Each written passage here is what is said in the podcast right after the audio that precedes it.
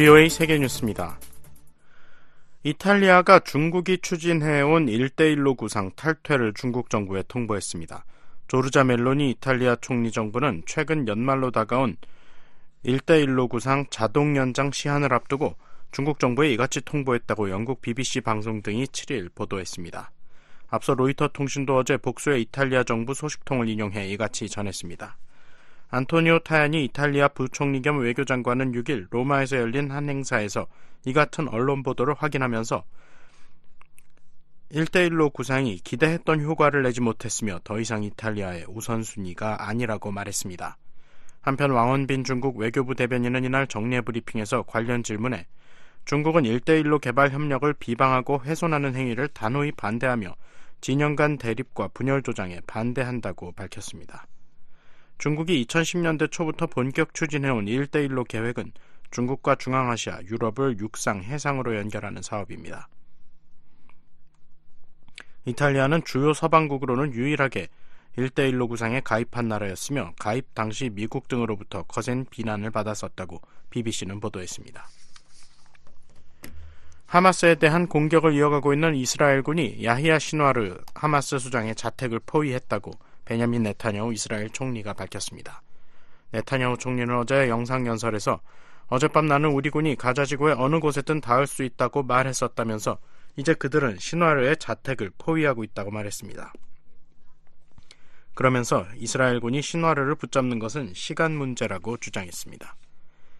앞서 이스라엘군은 지난 1일 일시 휴전 종료 뒤 가자지구 북부에서 남부로 공세를 전환하고 5일부터 주요 도시인 칸 유니스에 대한 포위 공격을 계속하고 있습니다. 이스라엘에 의해 칸 유니스의 도살자로 불리는 신화르는 지난 10월 7일 하마스의 이스라엘 기습을 주도한 배후로 널리 알려져 있다고 미 폭스뉴스는 보도했습니다. 이런 가운데 토니 블링컨 미국 국무장관은 가자지구 남부에서 공세에 나선 이스라엘이 현지 팔레스타인인 민간인 보호를 강화하기 위한 중요 조치를 취하고 있다고 미 CNN 방송에 밝혔습니다. 블링컨 장관은 이스라엘군이 발포나 군이 존재하지 않는 별개의 안전지역을 명확하게 지정한 가운데 군사 작전을 진행 중이라며 이는 긍정적이라고 표현했습니다. 안토니오 구테스 유엔 사무총장이 어제 이스라엘과 하마스 간의 휴전을 촉구하며 유엔 헌장 제99조의 권한을 발동했습니다. 유엔 헌장 99조는 국제 평화와 안보 유지에 위협이 될 수 있는 어떠한 사안에 대해서도 유엔 사무총장이 안보리에 공식 경고할 수 있도록 허용하고 있습니다. 유엔 사무총장이 이 조항을 발동한 것은 수십 년 만에 처음이라고 스테판 두자릭 유엔 대변인은 밝혔습니다. 이와 관련해 구테흐스 사무총장은 안보리에 보낸 서한에서 가자지구 내에서 벌어지고 있는 이스라엘과 하마스 간의 전쟁은 국제 평화와 안보에 대한 현존하는 위협 상황을 악화시킬 수 있다고 지적했습니다. 특히 현 상황은 인도주의 체제 붕괴라는 심각한 위험에 직면해 있다면서 인도주의적 휴전을 거듭 촉구했습니다. 안보리 비상임 이사국인 아랍에미리트 연합은 구테르스 사무총장이 이 서한을 바탕으로 즉각적 인도주의 휴전을 촉구하는 결의안 초안을 안보리에 제출했습니다. 한편 길라드 에르단 유엔 주재 이스라엘 대사는 이번 서한으로 구테르스 사무총장이 새로운 도덕적 최저점에 다다랐다고 주장하면서 휴전 요구는 사실상 가자 지구에서 하마스의 공포 정치를 유지하라는 요구라고 비난했습니다. 미국과 캐나다, 일본, 영국, 프랑스, 독일, 이탈리아와 유럽 연합이 참여하는 주요 7개국 정상들이 어제 우크라이나 전쟁과 가자지구 상황 등 국제 현안을 논의했습니다. 주요 7개국 정상들은 이날 볼로디미르 젤렌스키 우크라이나 대통령이 참여한 가운데 화상으로 열린 회의 뒤 공동 성명을 통해 러시아로부터의 다이아몬드 수입 규제 조치를 발표했습니다. 이에 따라 다음 달부터 러시아로부터의 비산업용 다이아몬드 수입이 금지되며 내년 3월부터는 제3국으로부터 수입되는 러시아산 다이아몬드 수입도 금지될 예정입니다. 미국 등 서방국들은 지난해 2월 러시아가 우크라이나를 불법 침공한 이후 산업용 기계, 도구, 기술 수출 금지 등 각종 제재를 통해 러시아를 압박해왔습니다. 젤렌스키 대통령은 이날 회의에서 블라디미르 푸틴 러시아 대통령은 미국과 유럽 국가들의 제재가 전면 시행되지 않을 것으로 믿고 있다면서 강력한 이행을 촉구했습니다. 한편 공동성명은 이스라엘과 하마스 간의 분쟁이 이어지는 가자 지구에서의 민간인 대량 이동을 제한하기 위한 보다 효과적인 조치의 필요성 등을 거듭 밝혔습니다. VOA 세계뉴스 김시영입니다.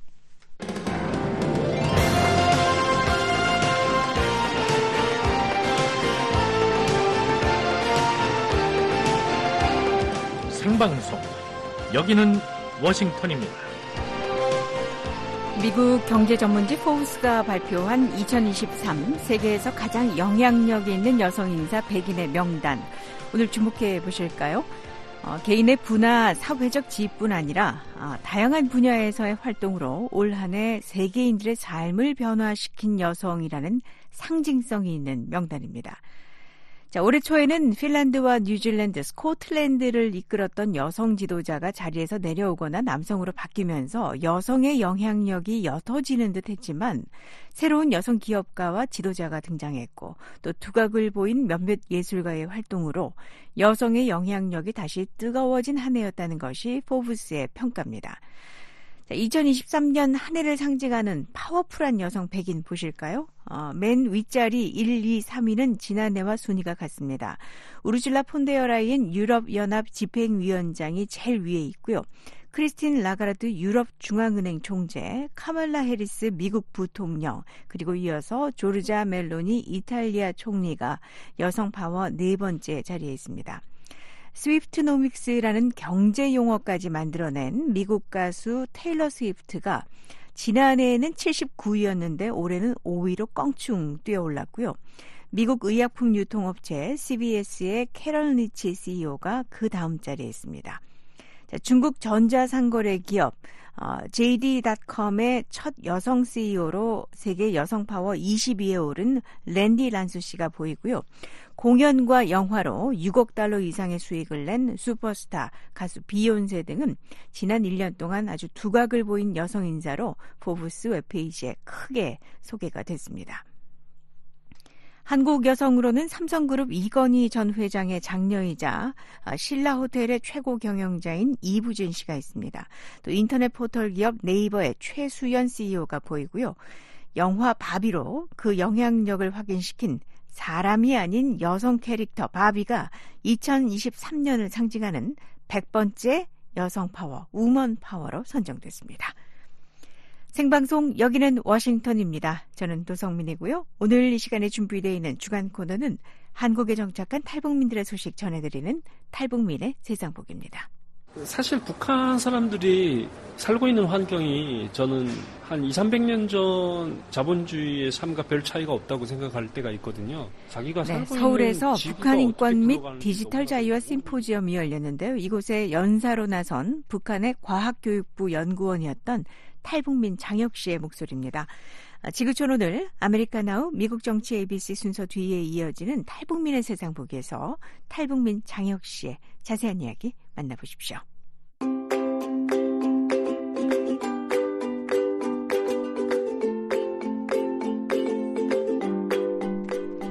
이곳 워싱턴 DC는 지금 12월 7일 목요일이고요. 아침 8시 8분이 조금 지났습니다. 현재 기온은 영상 2도 구름 많이 꼈습니다. 북한의 날씨는 어떨까요? 한국 기상청이 제공하는 날씨 정보입니다. 12월 8일 금요일 북한 미세먼지로 탁한 공기는 내일도 계속됩니다. 따뜻한 남서풍의 기온이 올라서 12월에 역대 가장 따뜻한 날이 된다는 예보입니다. 하늘은 대체로 흐리고요. 자강도를 제외한 대부분 지역으로 바람도 많이 불겠습니다. 양덕과 구성은 아침부터 저녁까지 비가 내리고 어, 자강도와 강원도 평강, 삼지연은 낮부터 토요일 새벽까지 비나 눈이 이어집니다. 최저 기온은 영하 12도에서 영상 9도, 낮 최고는 5도에서 15도 사이입니다. 주요 도시의 기온입니다. 평양의 아침 최저 영상 5도입니다. 개성과 신의주, 원산의 아침 최저는 4도고요. 어, 화뭉은 영하 1도, 청진 영하 2도, 중강 영하 7도, 해산은 영하 12도에서 아침을 시작합니다. 평양은 낮에 14도까지 오르고요. 어, 신의주가 12도, 원산은 11도, 함흥 11도, 청진 7도, 해산은 영상 6도로 예보되어 있습니다. 동해상 구름 많습니다. 먼바다만 오후 한때 비나 눈 내립니다. 앞바다 물결은 1에서 2.5m, 먼바다는 4m까지 일겠고요. 서해는 대체로 구름 많습니다. 앞바다 1에서 2.5m, 먼바다도 2.5m를 일겠습니다. 12월 8일 금요일의 북한 날씨 살펴봤습니다. 살아있는 뉴스 손에 잡히는 뉴스. 생방송, 여기는 워싱턴입니다.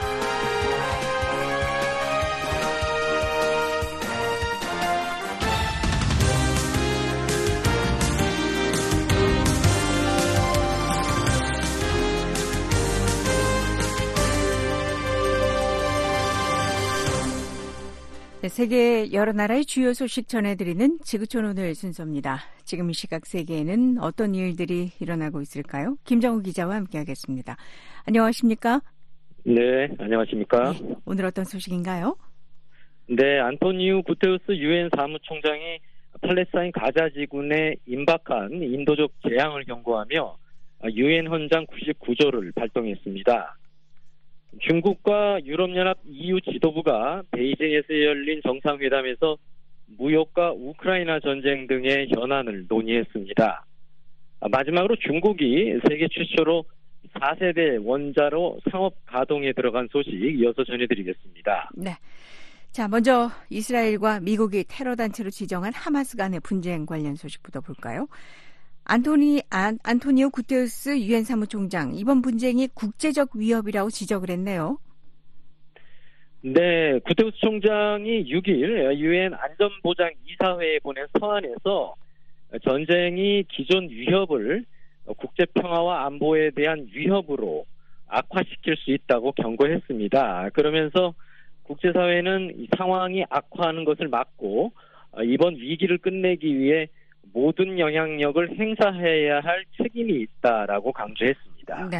자, 그러면서 그동안 아주 드물게 어, 사용했던 유엔 사무총장의 권한도 행사했죠.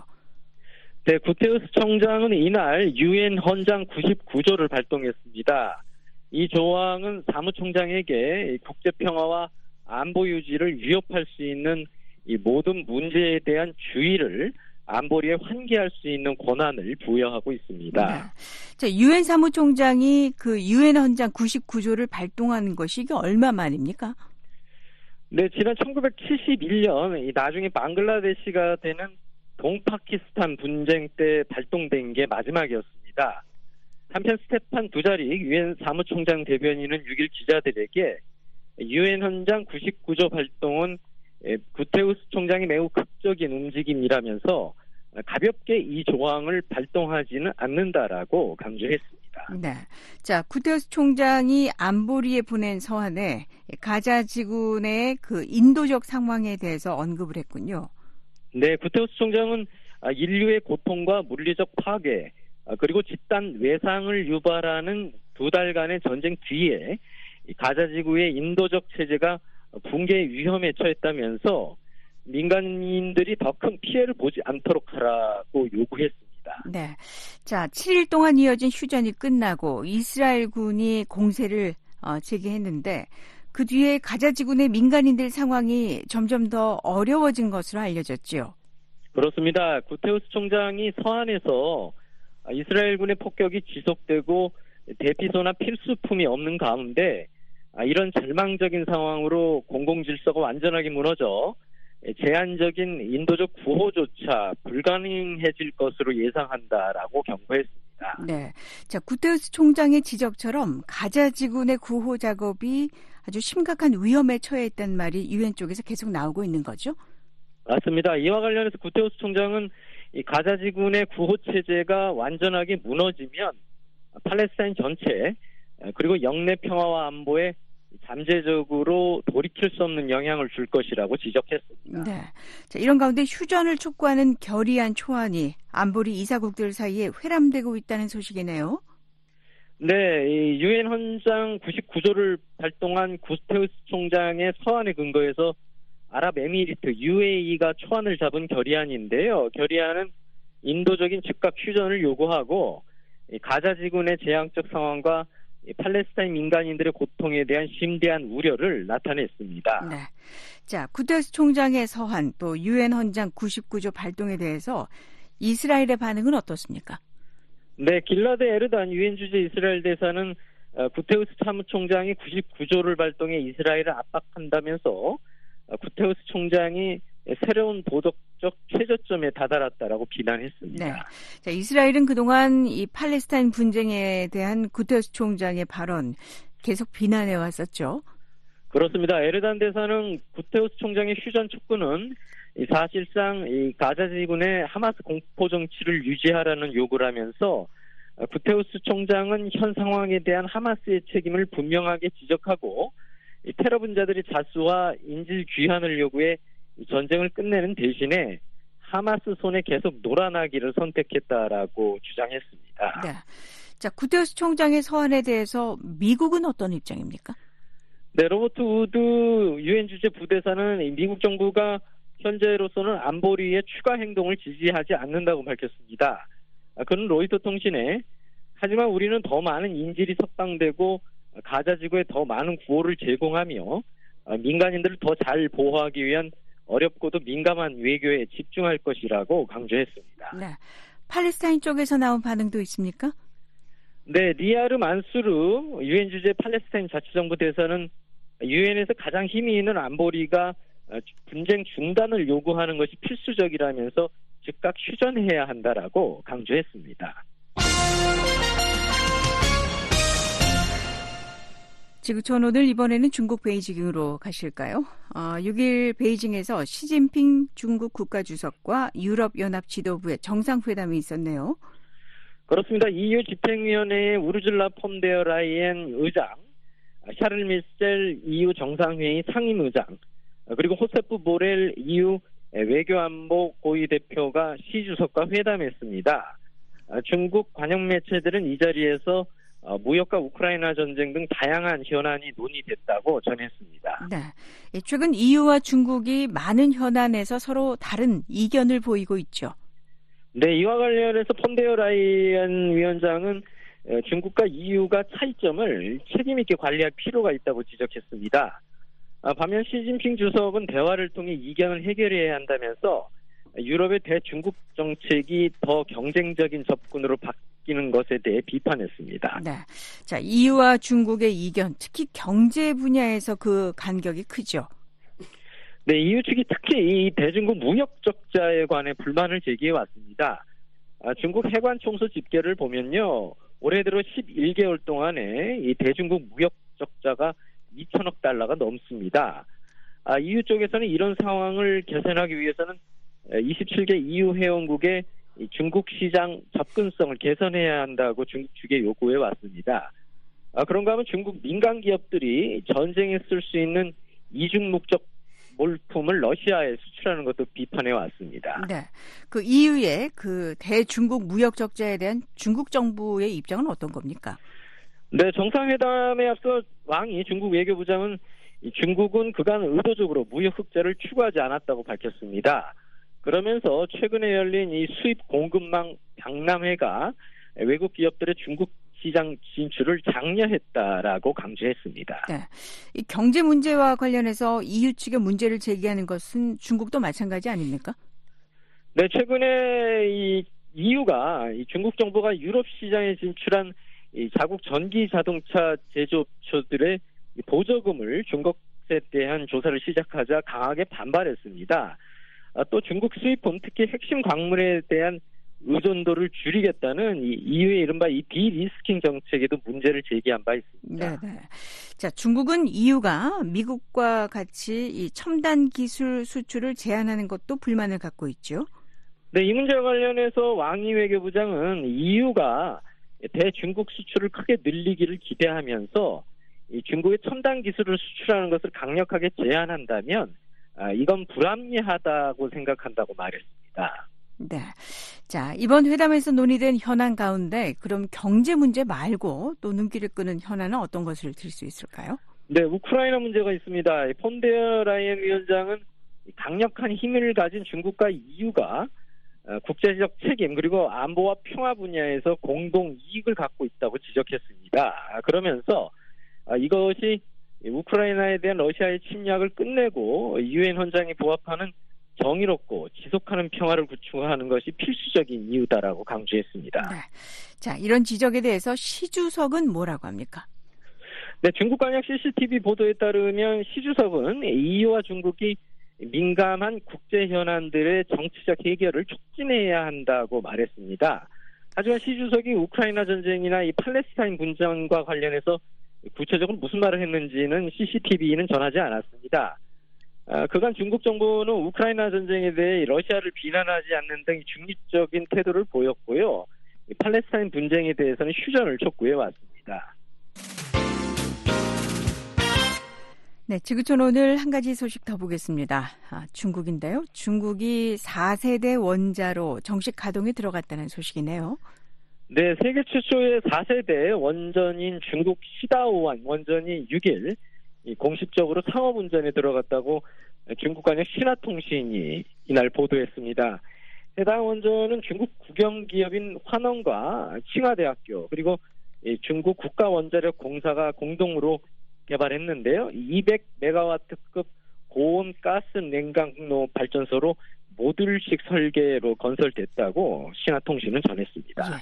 이 4세대 원자로라는 건 그러면 이전 원자로하고 비교하면 어떤 게 다른 겁니까? 네, 3세대 원자로는 이 핵 연료를 식혀주는 냉각 수단으로 대개 물을 쓰지만은 이 4세대 원자로는 물 외에 액체 금속이나 헬륨 가스 같은 물질을 냉각제로 사용합니다. 아, 물을 쓰지 않기 때문에 이 3세대보다는 월등히 높은 온도에서도 가동이 가능하다고 하는데요. 이더 높은 온도에서 작동할수록 이 원전 발전 효율이 높아진다고 합니다. 네. 지금까지는 원전 건설할 때 이 물 공급 문제가 아주 중요한 부분이었는데 이 물을 사용하지 않는다고 하니까 이런 물 공급 문제도 자연스럽게 해소가 되겠네요.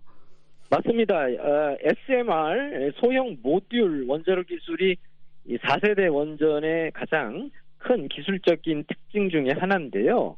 어, 원자로가 이 물 옆에 위치할 필요가 없기 때문에 내륙에서 더 많은 원전을 개발할 수 있는 방법이 됩니다. 아울러서 안정성 측면에서도 이 3세대 원자로가 사고가 나면 이 방사능이 외부로 누출될 위험이 크기 때문에 추가로 안정장치가 필요한데요. 하지만 기술이 발전함에 따라 이 4세대 원자로는 좀 더 단순한 안전 설비를 요구한다고 합니다. 네. 자, 그런데 중국이 세계에서 제일 먼저 이 차세대, 4세대 원자로 상업 가동에 착수했다는 게 뉴스군요. 네, 국가에너지국이 6일 168시간 일주일간의 연속 운정 시험을 거쳐 정식 가동에 들어갔다고 밝혔습니다. 중국은 연료를 더 효율적으로 쓰고 경제성과 안정성을 개선하기 위한 목적으로 4세대 원전 건설을 계획한 바 있었고요. 2012년 12월엔 산둥성 룽청시에 이 원전 건설에 들어간 바 있었습니다. 네. 자, 중국이 화석 연료를 대체할 에너지원으로 이 원자력을 통한 전력 생산 목표를 세우고 있는 거죠. 네, 2035년까지 10%, 2060년까지는 전력 가운데 18%를 원자력으로 만들어내겠다는 목표를 세워놓고 있습니다. 어, 그렇지만 지난해 9월 기준으로 58기가와트를 생산하겠다는 이 2020년 목표를 달성하지 못했습니다. 네. 자, 미국은 4세대 원자로 개발에 대한 어떤 관심이나 움직임은 없습니까? 네, 미국에서도 이 뉴스케일 파워라는 회사가 정부로부터 이 소형 모듈식 원자로 건설 허가를 받아서 유타주에 이 462메가와트급 원자로 건설을 추진을 했었는데요. 하지만 이 회사가 이번 달에 이 비용이 상승해서 이 해당 사업을 끝낸다고 발표하기도 했습니다. 네. 그러면 4세대 원자로 개발을 추진하는 또 다른 나라들이 있습니까? 네, 국제 원자력 기구 설명을 보면요. 중국과 미국 외에도 일본과 캐나다도 어, 연구와 설계를 진행하고 있는데 하지만 아직 이 원전 건설에 착수하지는 않았다고 합니다. 어, 그런가 하면 한국이나 영국, 러시아 등도 이 4세대 원자로 건설에 관심을 보이고 있습니다. 네. 이 한때는 탈원전의 목소리가 강했었는데 지금 다시 국제사회가 원전으로 회귀하는 그런 모습이죠? 네, 지난 2011년에 발생한 이 일본 후쿠시마 원전 사고 뒤에 이 탈원전을 선언했던 국가들이 속속 원전으로 다시 눈을 돌리고 있습니다. 아, 영국 같은 경우엔 오는 2050년까지 이 원전 에너지 비율을 25%까지 끌어올리겠다고 발표하는 등 유럽 안의 여러 나라가 우크라이나 전쟁 여파로 이 에너지 위기가 커지면서 원전 가동을 연장하거나 이를 확대하려는 움직임을 보이고 있습니다. 지구촌 오늘 김정우 기자였습니다.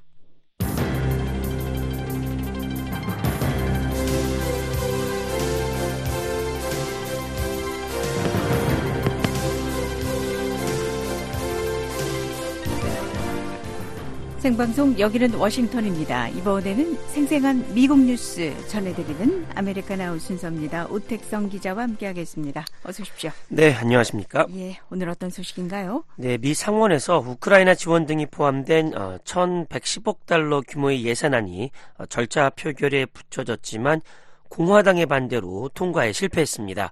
아, 공화당 대선 경선 후보 4차 토론회에서 니키 헤일리 전 유엔 대사와 론 디샌티스 플로리다 주지사가 치열한 공방을 벌였습니다. 조 바이든 대통령이 미국 내 원주민의 연방정부 자금 접근을 용이하게 하는 그런 내용의 행정명령에 서명했다는 소식 이어서 전해드리겠습니다. 자, 아메리카 나우 오늘 첫 소식은 미 의회 상원으로 가겠습니다. 우크라이나 등에 대한 지원 예산 통과가 지금 난항을 겪고 있네요. 맞습니다. 6일에 어, 척 슈머 상원 민주당 대표는 긴급 안보 예산안을 어, 상원 절차 표결에 부쳤습니다. 우크라이나와 이스라엘 등에 대한 지원이 그 핵심인데요. 하지만 공화당 의원 전원이 여기에 반대해서 결국 통과에 실패했습니다. 네. 자, 우크라이나 등에 대한 지원 예산 통과, 이 지원 예산안이 어떤 내용인지 자세하게 보죠. 네, 지원안은 약 1,110억 달러의 규모입니다. 어, 우크라이나에 대한 지원에 500억 달러, 그리고 미국이 테러 전태로 지정한 어, 팔레스타인 무장 정파 하마스와 전쟁을 벌이는 이스라엘에 대한 지원에 140억 달러가 포함됐고요. 그리고 네. 여기에는 이 국경 안보 예상 등도 포함됐습니다. 예. 투표 결과가 구체적으로 어떻게 나왔습니까? 어, 찬성 49대 반대 51로 통과에 실패했습니다. 공화당 어, 49명, 아, 49명 전, 의원 전원이 여기에 반대했고요. 그리고 네. 진보 성향의 무소속인 어, 버니 샌더스 의원이 반대했습니다. 그리고 지원안을 이 절차 표결에 묻힌 슈머 대표는 후에 이 다시 이 예산안을 붙이기 위해서 이번에 반대표를 아. 던졌습니다. 표결이 이루어지기 위해서는 이 상원 전체 100석 가운데 60석 이상이 여기에 찬성해야 합니다. 네. 그 상원 표결에 앞서서 바이든 대통령이 이 지원 예산안 통과시켜야 된다 강하게 촉구를 했었죠. 네, 그렇습니다. 바이든 대통령은 6일 연설에서요, 우크라이나에 대한 지원은 이 기다릴 수 없는 일이라면서 어, 공화당 의원들의 협력을 촉구했습니다. 바이든 대통령은 특히 블라디미르 푸틴 러시아 대통령이 이번 전쟁에서 승리를 하면은 여기에서 멈추지 않고 북대서양 조약 기구 나토 동맹국을 공격할 것이라면서 그렇게 되면은 미국이 러시아와 전쟁을 벌여야 하는 그런 상황이 온다고 강조했습니다. 바이든 대통령은 또 우리는 푸틴 이기게 할 수 없다라면서 역사는 자유의 대의에 등을 돌리는 사람들을 혹독하게 심판할 것이라고 경고하기도 했습니다. 하지만 바이든 대통령의 이런 촉구에 두어 어, 공화당 의원들은 전원 반대표를 던졌습니다. 네. 공화당은 왜 반대를 하는 겁니까? 이 사실 이번 지원 예산안에는요, 이 세관 국경 보호국에 53억 달러 그리고 이민 세관 단속국에 어, 23억 달러를 편성하는 등의 그런 국경 안보 관련 예산이 포함됐습니다. 네. 하지만 공화당 의원들은 단순하게 이런 예산 배정이 중요한 것이 아니라 미국의 국경 정책에 변화가 있어야 한다라고 주장하고 있습니다. 바이든 행정부가 펼치는 이 개방적인 이민 정책 시행 이후에 어, 미국으로 밀입국하려는 이주자가 어, 폭발적으로 늘었다면서 이를 막기 위해서 아주 강경한 이민 정책이 필요하다는 겁니다. 이것이 반영되지 않는 한이 지원 예산 통과는 없다라는 것이 공화당 의원들의 입장입니다. 네. 자, 공화당에서는 뭐 투표 전에 이번 이미 이런 결과가 나올 것을 예고했었죠. 네, 미치 메코넬 상원 공화당 대표는 표결에 앞선 연설에서요. 오늘의 투표는 이 공화당 의원들이 이야기하는 것이 진심이라는 것을 민주당 지도부가 깨닫게 하는데 필요한 일이라면서 바로 여기 국내 문제를 포함해서 어, 미국의 국가안보 우선순위에 대한 논의를 시작하자고 말했습니다. 네. 메코넬 대표는 우크라이나 지원에는 동의하지만 국경 정책에 의미 있는 변화가 있기 전까지는 이에 반대할 것을 공화당 의원들에게 당부했습니다. 자, 투표 결과가 나온 뒤에 민주당에서는 어떤 반응이 나왔습니까? 네, 슈머 대표는 에, 오늘 밤은 이 상원과 미국의 역사에서 슬픈 밤이라고 말했습니다. 어, 슈머 대표는 이어서 공화당 의원들이 우크라이나와 이스라엘에 대한 지원 그리고 가자 지구에 있는 죄 없는 민간인들에게 가야 하는 인도주의 지원 등 이렇게 매우 필요한 지원안을 막아섰다면서 어, 공화당 의원들을 비판했습니다. 그러면서 공화당 의원들이 빠른, 시, 빠른 시일 내로 이 국가안보 지원에 진지해지지 않으면 블라디미르 푸틴은 우크라이나를 거쳐서 유럽을 관통할 것이라고 경고했습니다. 네. 자, 이제 안보 지원 예산안 통과가 그 핵심 걸림돌이 국경 정책이 된 셈인데 상황이 좀 나아질 여지는 없습니까? 네, 바이든 대통령은 공화당 의원들의 요구에 대한 협상의 여지를 남겼습니다. 어, 국경 정책에 대해 중대한 타협을 할 용의가 있다는 겁니다. 하지만 이와 관련한 구체적인 내용은 밝히지 않았는데요. 다만 이 공화, 공화당이 자신들이 바라는 것들을 모두 다 얻지는 못할 것이라고 바이든 대통령은 말했습니다. 예. 이 미국의 국경 안보 문제에 대해서는 민주당과 공화당이 협상도 하고 있죠. 네, 공화당에서는 제임스 랭크포드 상원의원이 그리고 민주당에서는 크리스 머피 상원의원이 중심이 돼서 어, 양당이 이 문제에 대해 논의하고 있습니다. 하지만 어, 양측의 입장 차이가 워낙 큰 상황인데요. 어, 민주당은 공화당이 주장하는 이 강경한 국경 정책이 합법적으로 미국에 들어오는 길도 막을 수 있다고 이것을 우려하고 있습니다.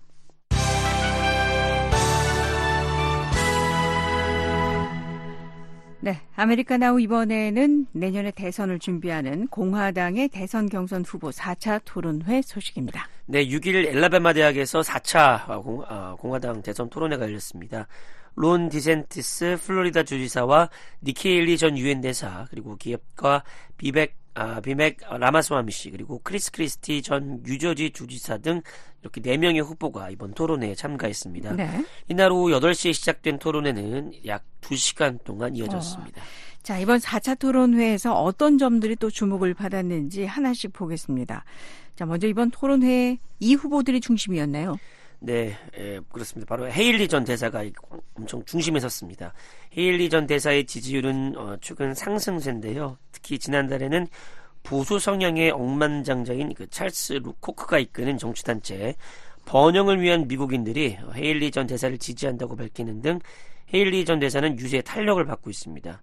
이를 의식한 듯 디샌티스 주지사를 비롯한 다른 후보들이 이날 토론회에서 집중적으로 헤일리 전 대사를 견제했습니다. 어, 떤 내용의 공, 견제인가요?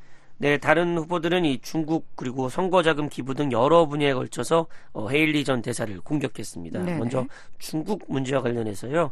어, 디샌티스 주지사는 헤일리 전 대사가 사우스캐롤라이나 주지사 시절에 주 내에 중국 기업을 유치하는 등 이들과 긴밀한 관계를 유지했다라는 점을 공격했습니다. 이에 헤일리 전 대사는 디샌티스 주지사도 자신의 지역인 이 플로리다주에서 중국 기업과 관계를 유지하고 있다라면서 이를 맞받았습니다. 네. 헤일리 전 대사는 그리고 중국과 관련해서 오히려 어, 도널드 트럼프 전 대통령을 언급하면서 이 중국에 대한 강경한 입장을 보이기도 했는데요. 네. 헤일리 전 대사는 이 트럼프 전 대통령이 대중무역에서는 성과를 냈지만 중국이 미국의 농장을 매입하거나 아니면은 중국 군 기술에 미국 기술을 이용할 수 있도록 허용했다라면서 자신은 이런 부분에서 강경한 태도를 보일 것이라고 강조했습니다. 네. 헤일리 전 대사가 특히 최근에 선거 자금 모금에서 두각을 보이고 있는 것도 이것도 공격 대상이었네요. 네, 헤일리 전 대사는 최근 미국의 비즈니스 중심 소셜 네트워크 서비스인 링크드인을 설립한 리드 호프먼 대표 등 어, 민주당을 지지하는 기업인들로부터 이 거액의 후원을 받았는데요. 어, 디센티스 주지사는 이런 부분을 지적하면서 진보 진영의 후원 자금이 어, 결국 정책에 영향을 미칠 것이라고 주장했습니다. 헤일리 전 대사는 다른 후보도 이들로부터 선거 자금을 기부받았을 것이라면서 본인들이 받지 못한 기부금에 대해서 질투하는 것이라고 반박했습니다. 헤일리 전 대사는 그러면서 자신에 대한 기부금이 어디서부터 오든지를 환영하겠지만 이것이 자신이 추구하는 정책에 영향력을 행사하도록 하지는 않을 것이라고 강조했습니다. 어, 디샌티스 주지사는 이에 더해서요 헤일리 전 대사가 미성년자 성 전환 금지에 반대했다고 지적하기도 했습니다. 네. 자, 디샌티스 주지사가 헤일리 전 대사를 견제하는데 매우 적극적으로 나선 것으로 보이는데요. 지금 두 사람의 지지율 상황이 어떻습니까? 네, 538가 집계한 여론조사 결과를 보면요. 6일 현재 공화당 내 지지율은 디샌티스 주지사가 12.7%고요. 어, 헤일리 전 대사가 10.6%입니다. 네네. 그러니까 오차 범위 내에서 디샌티스 주지사가 앞서고 있긴 하지만 예, 디샌티스 주지사 입장에서는 이것을 안심할 수가 없는 그런 상황입니다. 네. 자, 지지율 추세를 보면 특히 그런데요. 지난 4월까지만 해도 이 디샌티스 주지사는 어, 지지율 26%로 헤일리 전 대사의 지지율 5%를 크게 앞섰습니다. 네. 하지만 이후에 두 사람의 격차는 계속해서 좁혀졌고요. 이제는 결국 5.5미 안으로까지 들어오게 된 겁니다. 디센티스 주지사 입장에서는 어떻게든 이 헤일리 전 대사와의 격차를 벌려서 당내 2위 자리를 유지해, 유지하는 것이 중요한데요. 따라서 이날 토론회에서 아주 집중적으로 헤일리 전 대사를 공격했다라는 그런 분석입니다. 네. 자, 앞선 세 차례 토론회에 이어서 이번 4차 토론회도 트럼프 전 대통령은 나서지 않았습니다. 이 앞선 토론회에서는 트럼프 전 대통령과 관련한 발언은 거의 나오지가 않았었는데 이번 토론회에서는 트럼프 전 대통령에 대해서 아주 강하게 이야기한 후보가 있었습니다. 맞습니다. 바로 크리스티 전 주지사입니다. 공화당 내의 대표적인 반 트럼프 인사인 크리스티 전 주지사는 어, 이날 토론회에서 나머지 후보들이 모두 이 트럼프 전 대통령 이름을 언급하기를 무서워하고 있다 이렇게 비판했습니다. 무서워하고 있다. 네, 네. 무서워하고 있다. 영화 해리포터를 보면은 거기 볼드모트라는 그런 악당이 나오는데요. 마치 네. 그 사람의 이름을 부르는 걸 두려워하듯이 정말 트럼프 이름을 부르기를 두려워하고 있다. 이렇게 좀 비유를 했는데요. 어, 크리스티 전 주지사는 이 공화당 경선에서 도널드 트럼프보다 더 큰 사안은 없다면서 내가 경선에 나선 이유는 진실을 말할 필요가 있기 때문이라고 밝혔습니다. 네. 크리스티 전 주지사는 특히 어, 지금 트럼프 전 대통령에 대한 높은 지지율이 유지되고 있는 것은 어, 세 명의 후보들과 같이 어, 이들이 트럼프 전 대통령의 행동이 용납 가능한 것으로 보이도록 만들기 때문이라고 지적하면서 도널드 트럼프의 행동은 용납될 수 없다라고 주장했습니다. 트럼프 전 대통령은 지금 여러 소송을 진행하고 있죠. 네, 트럼프 전 대통령은 기밀문서 유출 혐의와 그리고 대선 결과를 뒤집으려고 한 혐의 등으로 올해 모두 4차례 기소됐습니다. 한편 트럼프 전 대통령은 이번 토론회에 참가하는 대신에 플로리다주에서 지지자들과 송년 후원 행사를 가졌습니다.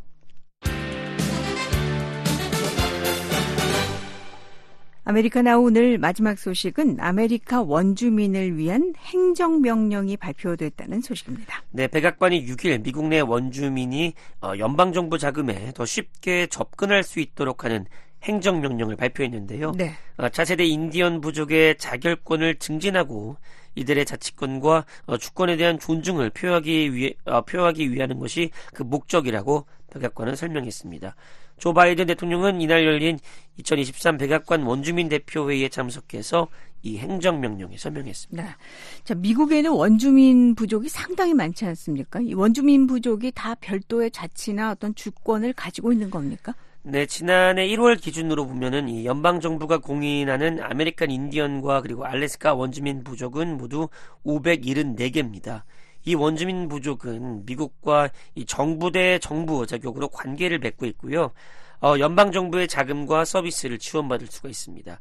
이 중에 약 320개 정도의 인디언 부족의 땅은 예, 과거 미국과 부족 간에 맺은 조약이나 협정 또는 이 행정명령 등의 조치로 인디언 보호구로 설정돼 있는데요. 네. 이 구역에서는 인디언 보호국의 허가 아래 각 주의 통치 대신에 해당 원주민 부족이 일정한 자치권을 가지고 있습니다. 네. 자, 미국이 1975년에 어떤 특별 법을 만들어서 원주민 부족에 일정 권한을 부여하기도 했었죠. 맞습니다. 바로 인디언 자결 및 교육 지원법인데요. 이 법은 인디언 부족이 연방 정부와 계약을 맺고 어, 연방 정부 자금으로 이 자체 병원과 그리고 학교 또는 경찰력을 세우고 운영할 수 있도록 허용했습니다. 백악관은 이번 행정명령이 어, 인디언 자결 및 교육 지원법과 그 맥을 같이 한다고 밝혔습니다. 네.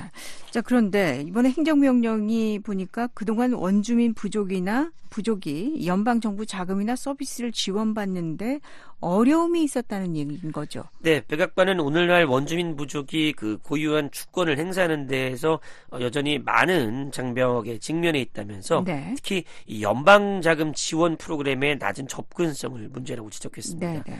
백악관은 이 원주민 부족이 의존하는 많은 연방 자금 지원 프로그램이 어, 지나치게 부담스러운 보고 체계를 가지고 있거나 아니면 부족의 자원을 고갈시키는 등의 그런 불필요한 제약이 있다고 밝혔습니다.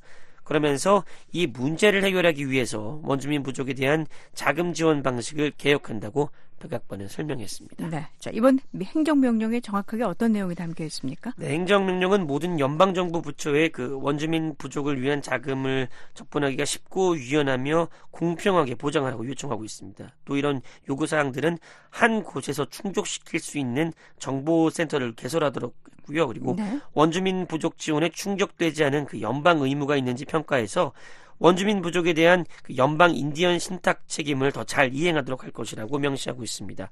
미국은 원주민 부족에 대해서 가장 높은 책임과 신뢰의 도덕적 의무를 부과한 법적 의무 그리고 신탁 책임을 갖고 있습니다. 예. 자, 바이든 행정부가 이 원주민 대표 회의에서 또 다른 그 여러 협정도 발표를 한다고요. 네, 백악관은 원주민 대표 회의에서 올해 연방 정부가 체결한 190개 이상의 공동 관리 협정을 발표한다고 밝혔습니다. 예. 이 협정은 원주민 부족이 연방 토지와 숫자원 그리고 천연 자원을 관리할 수 있도록 허용하는 내용이 담겼다고 백악관은 설명했습니다. 아메리카나우 오늘 여기까지 듣겠습니다. 오택성 기자였습니다.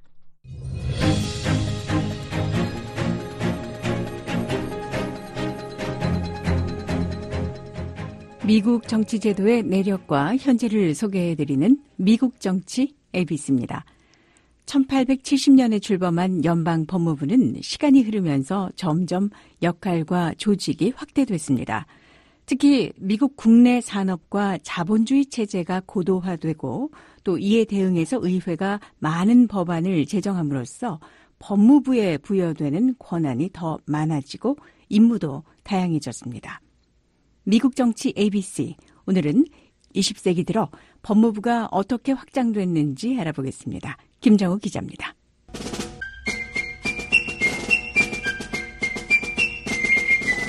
시오도 루스벨트 대통령 재직 기간인 1908년 연방수사국 FBI가 설립됐습니다. FBI는 이해 찰스 보나파르트 법무장관이 만든 특수 요원들 조직에서 유래했습니다. FBI의 이름은 처음엔 수사국이었고 1935년에 지금 명칭으로 바뀌었습니다. 1890년부터 1892년까지 법무부 송무차관을 지냈던 윌리엄 하워드 테프트 전쟁부 장관이 1909년 27대 대통령으로 취임했습니다. 그는 미국 역사상 법무부 송무차관과 대통령직을 모두 역임한 유일한 인물입니다. 1934년 6월 6일 당시 프랭클린 D 루스벨트 대통령은 사상 처음으로 법무부가 범죄자 체포에 보상금을 제시할 수 있도록 허용했습니다. 같은 달 23일 법무부는 당시 악명 높았던 은행 강도 존 딜린저 체포에 보상금 만 달러를 걸었습니다.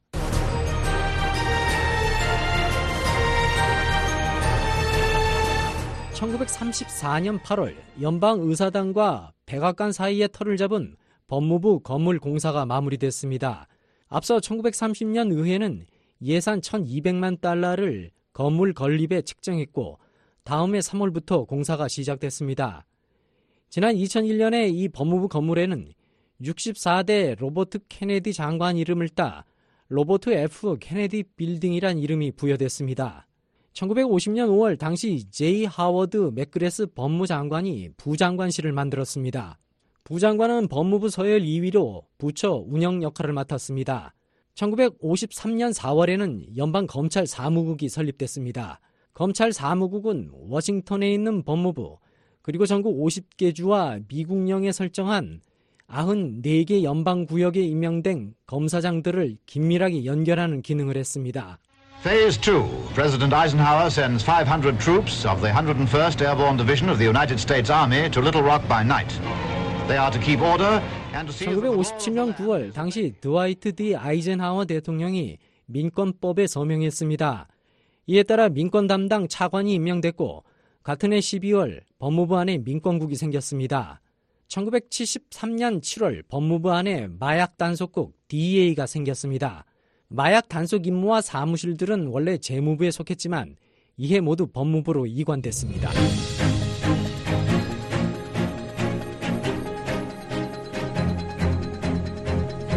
네, 미국 정치 ABC 오늘은 20세기 법무부의 확장 과정에 관해 알아봤습니다. 지금까지 김정우였습니다.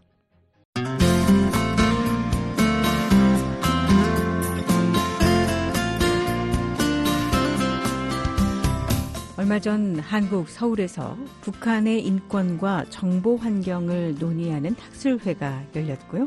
북한의 과학연구원이었던 한 탈북민이 이 행사에 연사로 참여했습니다. 한국에 정착한 탈북민들의 삶의 이야기 전해드리는 탈북민의 세상 보기. 오늘은 서울의 동해원 기자가 탈북민 장혁 씨를 만났습니다. 우리는 보통 북한의 인권에 대해서 얘기를 할 때 정치범 수용소라든가 북송되는 북한 여성들 이런 분들에 대한 이야기를 제일 먼저 하게 됩니다.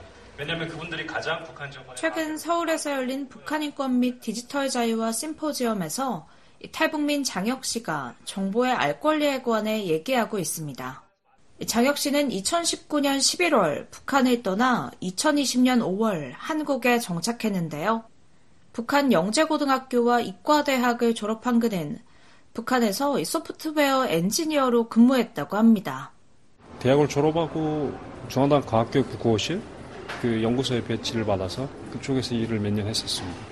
저는 선택권이 거의 없이 그 연구소에 들어갔던 거고 연구소에 들어간 게 사실은 일종의 축복이라고 보기엔 저주에 가까운 거죠. 그래서 북한 환경에서 그 오롯이 재능이 있는 것이 사실 자신을 위해서 쓸 수 있는 구조는 아니거든요. 그래서 저는 사실 내 권리를 뭐 100% 주장할 생각은 없었습니다. 하지만 최소한 제 직업에 대한 결정에 대해서 저하고 한마디 정도는 상의를 했었어야 된다라고 생각을 하는데 그런 절차조차 없이 제 인생을 그런 식으로 결정을 해버렸고 그 위치에서 제가 45살이 될 때까지 옮길 수 없다고 하더라고요. 그래서 저는 반항심이 좀 더 생겨서 연구소를 뜨기 위한 노력을 많이 했고 사실 그런 행동의 연장선이 지금 탈북으로까지 이어지게 되지 않았나 싶습니다.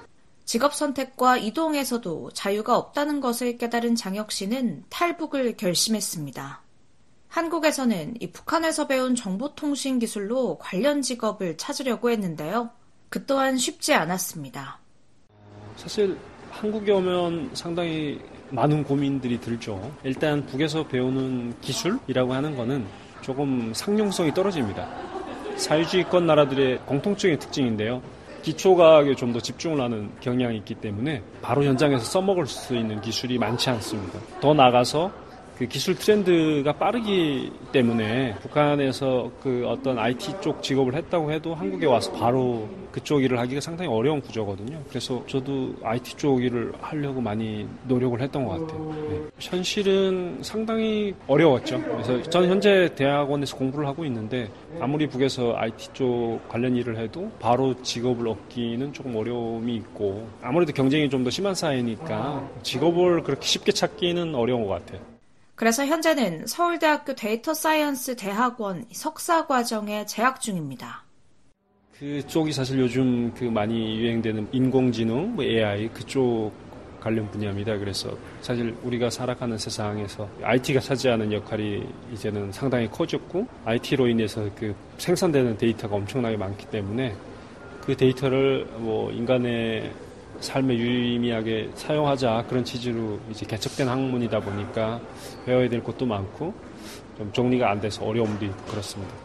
그렇다면 현재 북한의 인공지능 개발 현황은 어떨까요? 북한도 역시 AI라고 딱히 이렇게 명명하진 않았지만 10여 년 전부터 인공지능에 관한 그런 시도들이 있었고요. 제가 그 computer science라는 학문에 입덕하게 된 계기가 북한에서 제가 당시 어렸을 때 봤던 드라마 때문이거든요. 드라마에서 엄청 미모의 여성분이 막 이렇게 컴퓨터를 하시고 그런 내용도 나오고 충분히 이제 IT 꿈을 키울 수 있는 그런 좋은 드라마였다고 생각하고요. 그로 인해서 제가 IT에 입문을 했을 때 당시만 해도 북한에서 이제 인공지능에 관한 연구라든가 아직도 국가적 관심도 있는 거라고 저는 생각을 합니다. 다만 인공지능이나 data science가 가지고 있는 문제점은 그 대규모의 어떤 학습을 위한 장비가 있어야 됩니다. 네, 그거는 사실 미국이나 이런 선진 기업들에 비해서 그 역량이 많이 부족한 상황이기 때문에 그런 것이 북한이 결국에는 그대로 모방하기 상당히 어려움이 있거든요. 그래서 북한 환경에서는 좀 데이터 사이언스가 아직 좀 시기상조인 것 같다는 생각 듭니다. 장혁 씨가 한국에 정착한 지 이제 3년이라는 시간이 더 흘렀는데요. 아직은 북한에서의 생활 습관이 몸에 배어 있다고 합니다. 아무래도 이민자라고 볼 수 있죠. 저희가 북한을 떠났으니까. 이민자가 사실 행복하기 쉽지 않습니다. 그리고 더 나아가서 탈북민은 그 가지고 있는 특수성으로 인해서 보통의 이민자들보다 훨씬 더 행복하기 어렵거든요. 그런 문제를 잘 극복하려고 하면 일단 여기서 보내는 시간이 좀 길어야 될 것 같아요. 저는 30년 넘게 북에서 살았기 때문에 여기서 3년 산 거 가지고 이쪽 기억이 저쪽 기억을 완전히 덮기 어려운 상황이고 최소한 몇 년을 더 보내야 제가 여기서 살면서 많은 안정감을 찾게 될 것 같아요. 근데 이게 어렸을 때 북한 환경에서 오랫동안 노출돼 산 것이 다 몸에 배어 있거든요. 그래서 한국에서 제가 무슨 컴퓨터를 사용하면서 누군가가 내 컴퓨터를 뒤져볼 일은 없어요. 그런데도 가끔씩은 내가 뭘 잘못하는 게 없나 이렇게 스스로 흠칫흠칫 놀라게 되고 내가 그 검색을 했던 이력을 누가 볼세라 지워버리고 이런 일종의 PTSD라고도 볼 수 있을 것 같아요. 이것도 사실 트라우마의 일종인데 그 너무나도 북한에 살면서 쓸데없는 데 집중을 하며 살았다. 그러다 보니까 그 좀 더 본인의 경쟁력이라든가 본인의 강점을 부각시키는 인류의 시간을 많이 낭비하며 살았다. 그런 생각하는 것 같아요.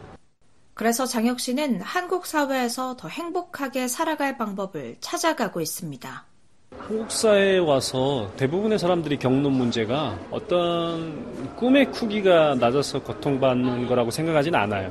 대부분의 탈북민들이 북에서 살던 삶과 한국에서 사는 삶을 비교를 해보면 엄청나게 물질적으로 윤택하죠. 어, 북한에서 사실 그 최소한의 생존을 위협당해서 코너로 몰려서 이제 중국 쪽에 그 넘어가신 분들도 많은데 한국에 와서 먹는 문제, 입는 문제 이런 거 고민하시는 분은 거의 없거든요.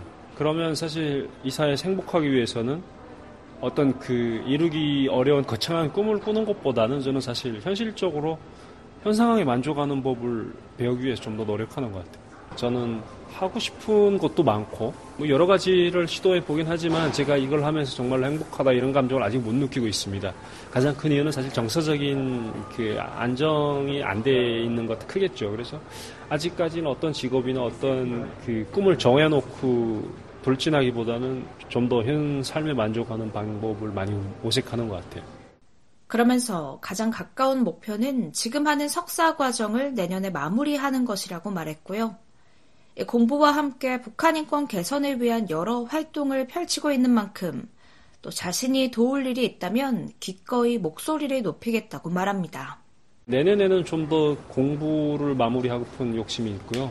제가 많이 이제 미루지 않으면 내년에 끝날 수 있는 부분이고 좀 더 의미 있는 활동이라고 하면 사실 저희 탈북민들은 북한 문제 작은 소명감 같은 게 있거든요. 그래서 일정 문제를 외면할 수가 없어요. 모두가 자기의 정치성이 그쪽이라고 생각하고 있고 그렇기 때문에 북한에 관한 활동을 하는 데서 어떻게 목소리를 내고 조금이나마 그 바른 길로 가는데 작은 힘이나마 기여하고픈 그런 바램은 모두가 가지고 있습니다.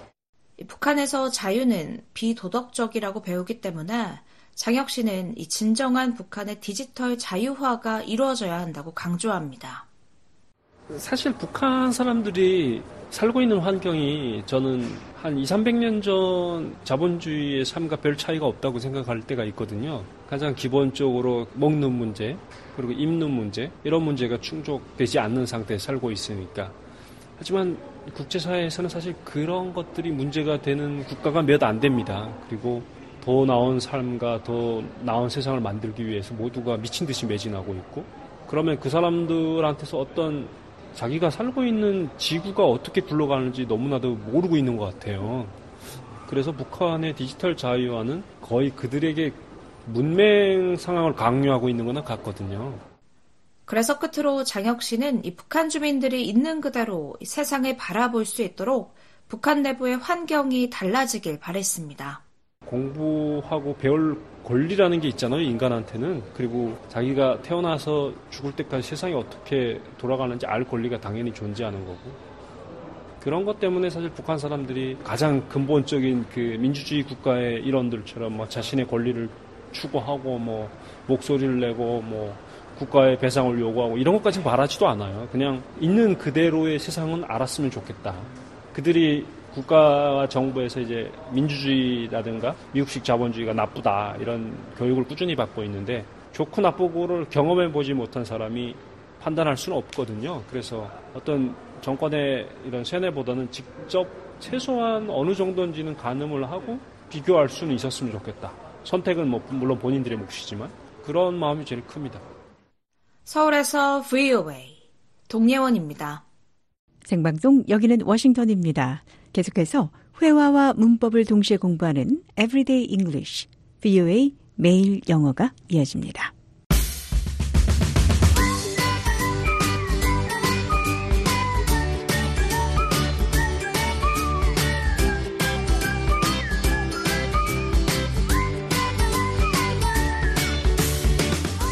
안녕하세요. 회화와 문법을 동시에 공부하는 Everyday English 뷰의 매일 영어 진행의 이은경입니다. 오늘은 무거운 물건을 드는 것을 heavy lifting 한다고 하는데요.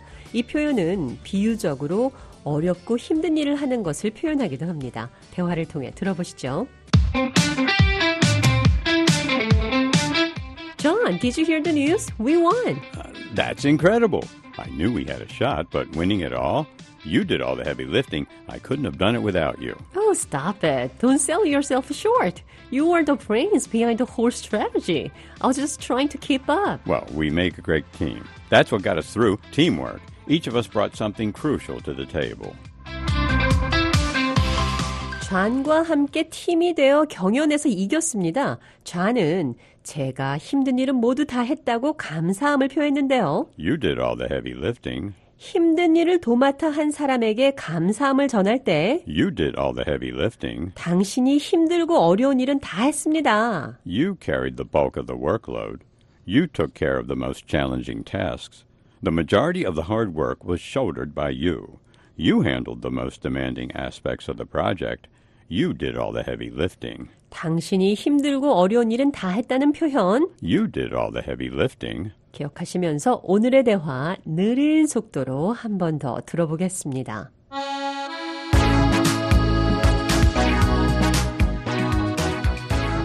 Did you hear the news? We won. That's incredible. I knew we had a shot, but winning it all? You did all the heavy lifting. I couldn't have done it without you. Oh, stop it. Don't sell yourself short. You were the brains behind the whole strategy. I was just trying to keep up. Well, we make a great team. That's what got us through teamwork. Each of us brought something crucial to the table. 대화 해석해 보겠습니다. Did you hear the news? 소식 들었어요? We won. 우리가 이겼습니다. That's incredible. 정말 대단해요. I knew we had a shot, but winning it all? 기회가 있다는 건 알았지만 이기는 건 You did all the heavy lifting. 당신이 힘들고 어려운 일은 다 했습니다. I couldn't have done it without you. 당신 없이는 못했을 겁니다. Don't sell yourself short. 당신을 과소평가하지 마세요. Don't underestimate yourself. Don't sell yourself short. 당신을 과소평가하지 마세요. I was just trying to keep up. 나는 단지 뒤처지지 않으려고 노력했어요. Each of us brought something crucial to the table. Each of us 우리 개개인이 brought something crucial to the table. 테이블에 중대한 것들을 가져왔어요. 상대방에게 힘들고 어려운 일을 당신이 다 했다. 모든 크레딧을 상대방에게 주고 싶을 때 할 수 있는 표현이죠. You did all the heavy lifting. 자, 이 표현 기억하시면서 오늘의 대화 한 번 더 들어보겠습니다.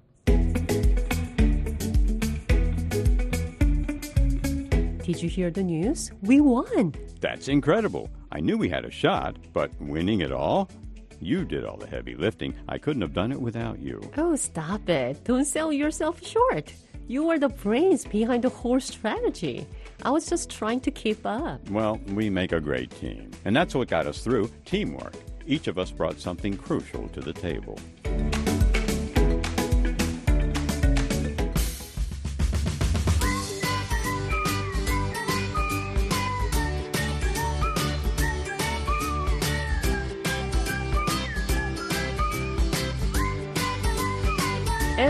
Everyday English, VOA 매일 영어. 오늘은 You did all the heavy lifting. 힘든 일을 도맡아 한 사람에게 감사함을 전할 때 쓸 수 있는 표현 배웠습니다.